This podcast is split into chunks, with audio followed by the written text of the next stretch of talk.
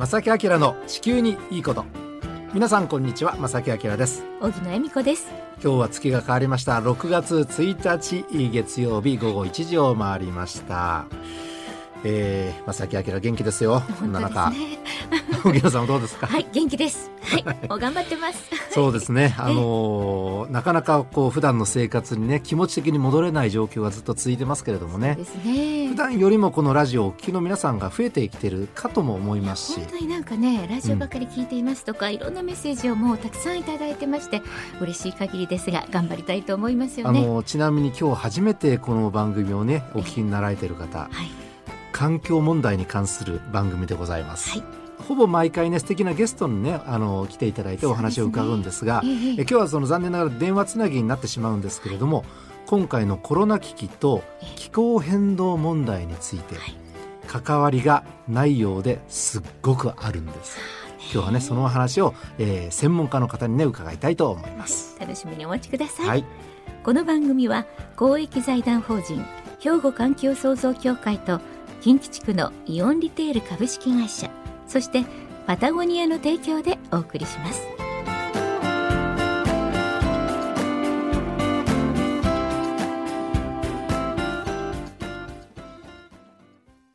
兵庫環境創造協会地球温暖化防止自然環境の保全再生子どもたちへの環境学習など皆様と共に身近な暮らしの中で地球環境を守るための取り組みを進めています。人と自然が共に生きる21世紀の豊かな環境づくりを兵庫環境創造協会。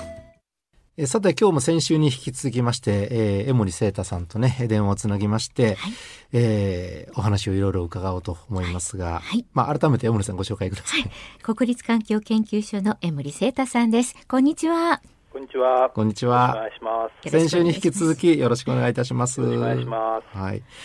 今回はですね、えー、新型コロナウイルス感染これによる気候変動対策への影響についてのねお話を伺いたいと思います。あのまあ、専門家でいらっしゃいますので、はい、僕たちとはこうかなりこう、違う立場としてのご意見がね伺えるかと思いますが、え新型コロナウイルスの感染が世界的に今広がってしまっています。当然我々の経済活動生産活動がかなりこう抑制されてしまっています、うん、まあ、徐々に今は緩和の方向には行ってるとはいえですね影響はまだまだ残ると思うんですね。で江森さんその世界的なこんな大きな社会変化ですから当然この今の動きというのは地球環境にも影響はだいぶあるんじゃないでしょうか。いかがでしょう？そうですよね、うん、あの皆さんもあのニュースとかでご覧になったかもしれないですけれども、はい、あのまあ、空がきれいになったとかですね、ですね。水がきれいになったとか、はい、あのそういうのを結構如実に見えてるところっていうのはあって、うん、それで、えーと、CO2 の二酸化炭素の排出量もですねあの当然減ってるというふうに考えられています。でまあ、一つはそれじゃあどれぐらいこれ減ってるのかと。今年で、まあ、どれぐらい減る見込みなのかっていうことあるんですけど、はい、皆さん、こんだけですね、うん、あの何もしないでうちにいるんだから、うん CO2 の排出量は相当減ってるだろうと、はい。まあ、例えば半分ぐらいになってるんじゃないかっていうぐらいの感覚になる方もいらっしゃるんじゃないかと思うんですけれども、うん、まあ、そこまで減らないんですよね、やっぱりね。減らないんですか、やっぱり。えー、やっぱりあの皆さん、うちにいても電気使いますし、うん、あるいはまあ電車も動いてますし、うん、あの物流も動いていますので、はい、結構思ったより、えーと経済えー、制限していた、えーと、時点での状態でもエネルギーっていうのは社会全体で使っていて、うん、それに伴って CO2 も出てると。でえーとまあ、今、その試算としてよく引用されるのが、はい、えーとまあ、国際エネルギー機関 IEA の、えーと、試算した数字で、はいえーまあ、これもちろん今後の、えーと、展開にもよるんですけれども、そうですね、まだ今年終わってませんもんね。はいえー、今年1年間ですね、はい、CO2 の世界全体の排出の減少量っていうのが8%ぐらいになるだろうと。8%ですか？はい、1割いかないわけですよね。ほえー、でまあ、ただ、ですねこれはもちろん大きい数字です。うん、あの2008年リーマンショックがあって、その後遺症で2009年の CO2 排出量がかなり減ったんですけれども、うん、それでも2%いかないぐらいだったんですよ。あそうなんですねでそれに比べると、えー、まあ相当今年っていうのは、うん、あの大きな CO2 が減るような事態になっているということではありますし、うん、でかつ、まあ、この8%減少っていうのが、はい、もし今後も毎年続けば、すごくその1.5度とか2度とかの目標に近づくようなペースの削減になるわけですよね。えー、でところが、はい、まあ、やっぱりその、えーと、今、その経済を我慢しているという状態ですので、うん、えーとまあ、コロナ、えー、の、えーと、問題が落ち着けばですね、うん、えー、各国がこぞってその経済回復させるための手を打ってくるだろうと、うん、でそこで放っておくと,、えー、とやっぱりそれリバウンド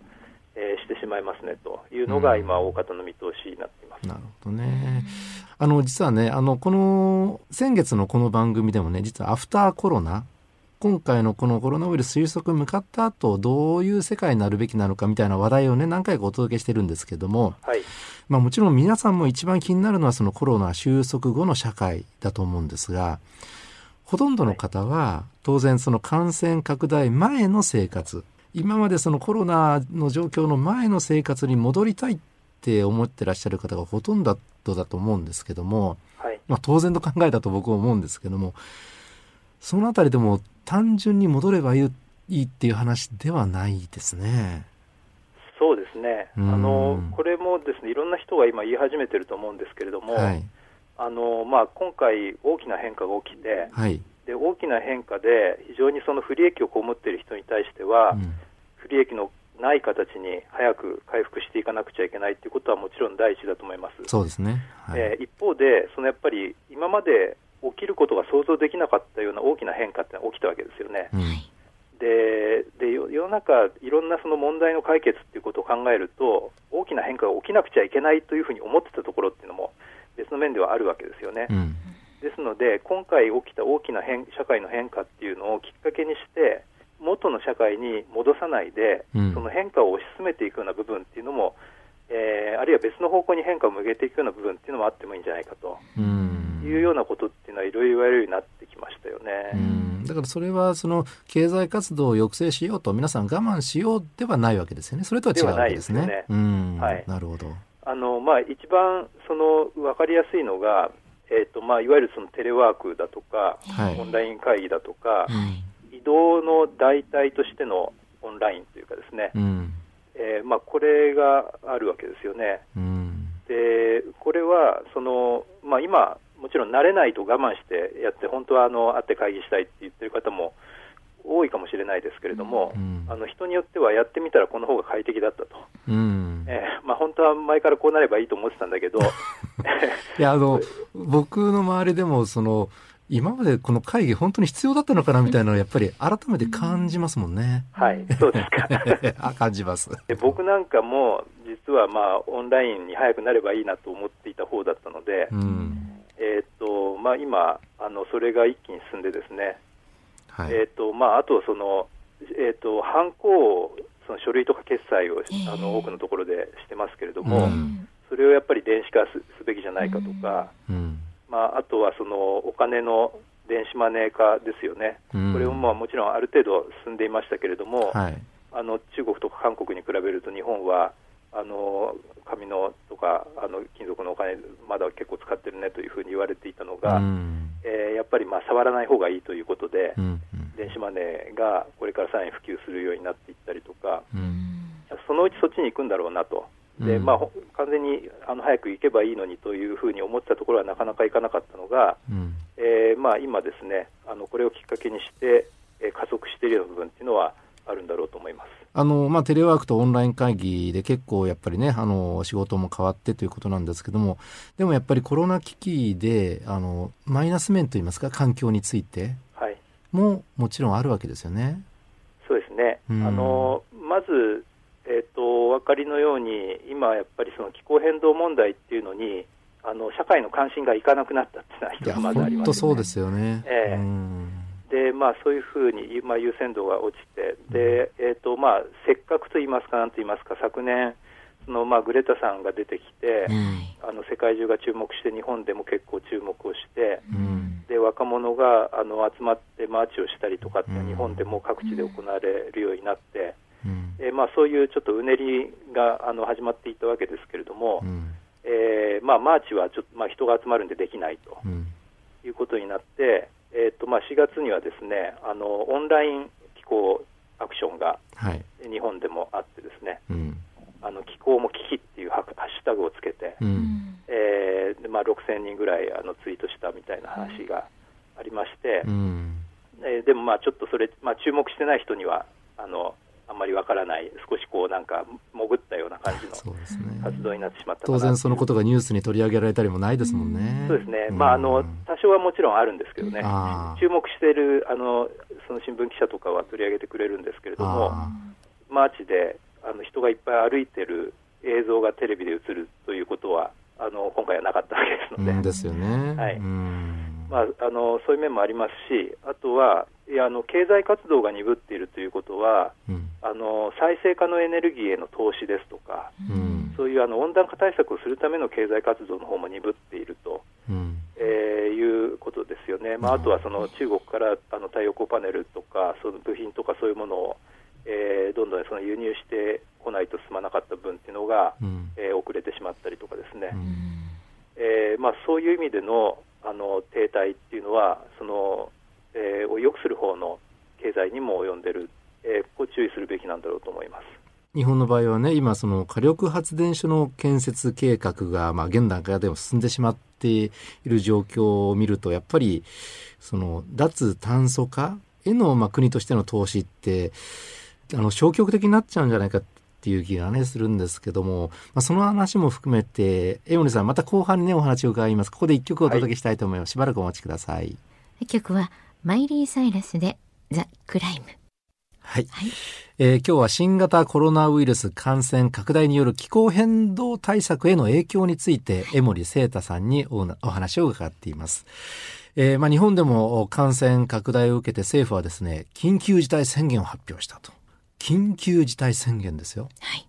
ね。ねまあ、まさにそんな状況、普通の生活しててもね、そんな状況になっているっていうのは本当に実感してるわけなんですが、はい一方でですね、あの、僕はちょっと思うのは、その、この番組でもね、よくこう取り上げていた気候非常事態宣言。気候非常事態宣言。これも結構発表する自治体がじわじわと増えつつあります。このあたりはどのように僕たちは捉えらいいんでしょうか？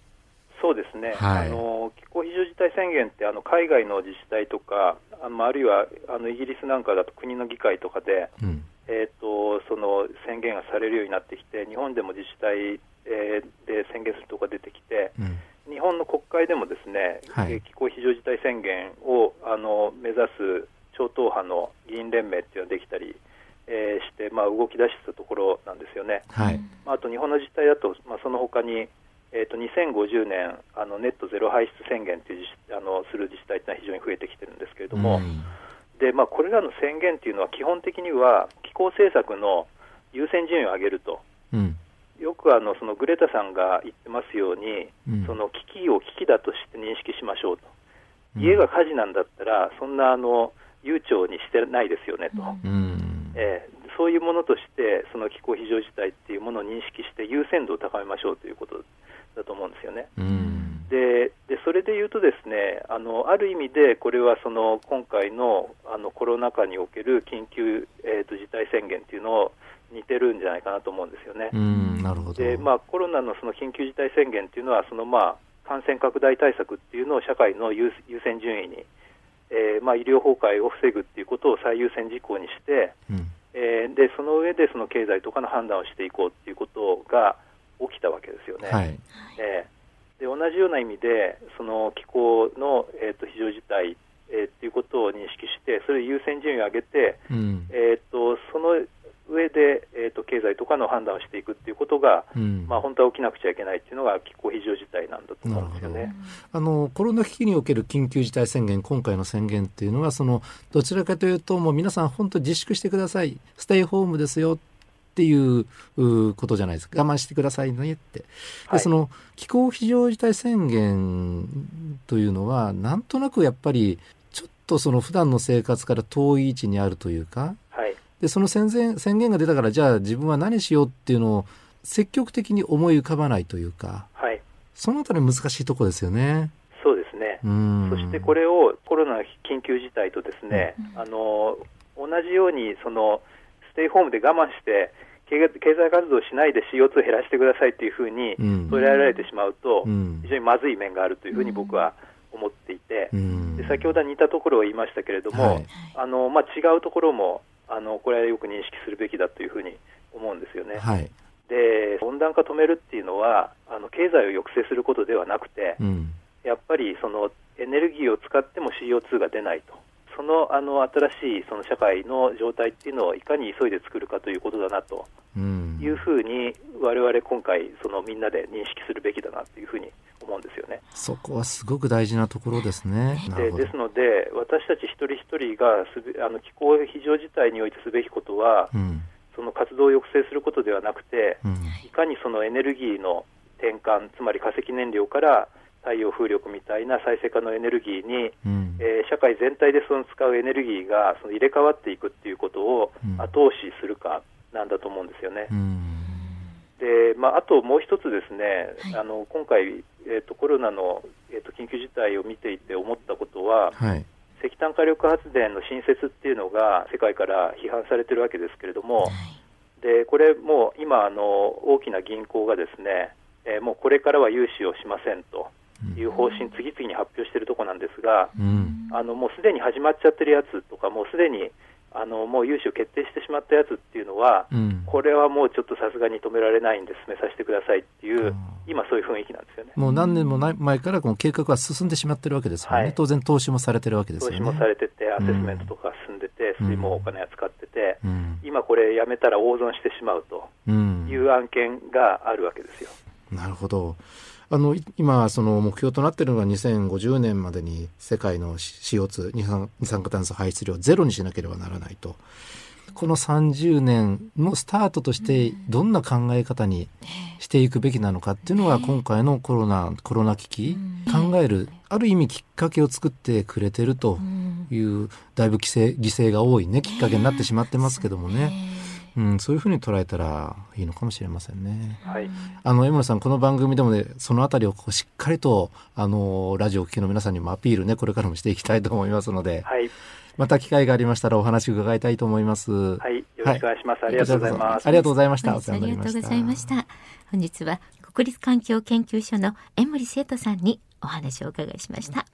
兵庫環境創造協会地球温暖化防止自然環境の保全再生子どもたちへの環境学習など皆様と共に身近な暮らしの中で地球環境を守るための取り組みを進めています。人と自然が共に生きる21世紀の豊かな環境づくりを兵庫環境創造協会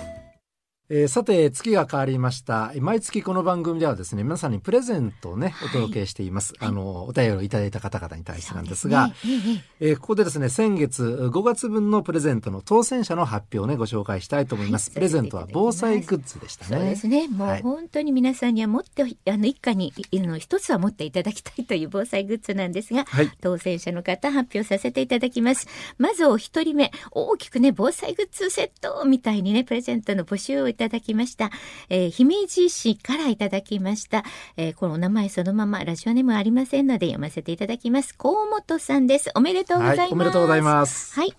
ラジオネームいただいています。アセットマネージャーズさん、おめでとうございます。ね、兵庫県南淡路の方からいただきました。割と頻繁にね、いろいろお便りいただいてますよね。ありがとうございます。嬉しいですね。はい。えー、そしてですね、ラジオネーム、よしさん、ありがとうございます。京都市伏見区からいただきました、まさきさん。はい、ありがとうございます、はい、ありがとうございます。この方もね、いつもメッセージありがとうございます。そして4人目は、ラジオネーム、マーブルさん、おめでとうございます。おめでとうございます。はい、神戸市北区の方です。うん、そしてラストですね。ね、もう一方ですね。この方、ラジオネーム、としあきさんおめでとうございます。としあきさんおめでとうございます、はい、神戸市西区からメッセージいただいておりました。ありがとうございます。はい、防災グッズをお届けしますのでね、はい、ぜひお待ちください。ね、お待ちください。このとしあきさんはね、地球の温暖化で木は伐採ね、されて、地球も熱が出ているかなと思いましたっていうメッセージとかね、うん、手洗い、うがい、マスクは、ウイルスがいなくなっても日本製マスクの10枚入りの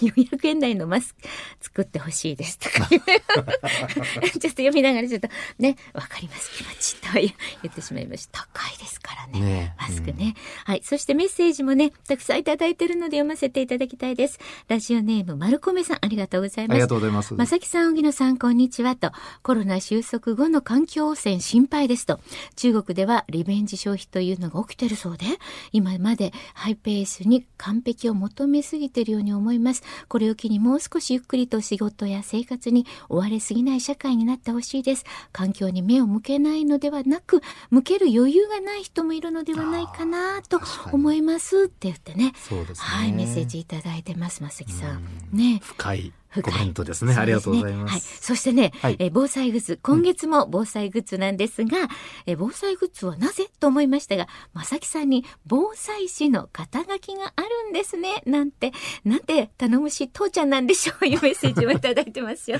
ありがとうございます。ね、沖田ランド見てましたが、誕生日とのことで遅くなりましたが、おめでとうございますというメッセージも添えていただいてます。そうですね。まあ、改めてそう、5月ですよね、まさきさんね。いつか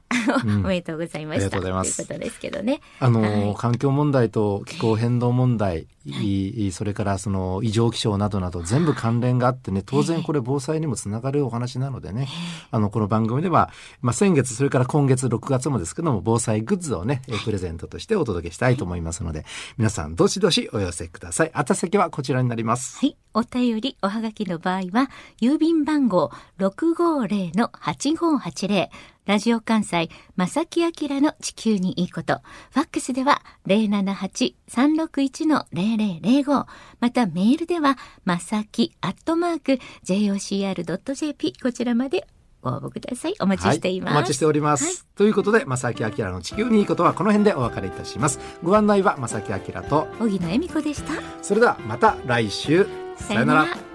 この番組は公益財団法人兵庫環境創造協会と近畿地区のイオンリテール株式会社そしてパタゴニアの提供でお送りしました。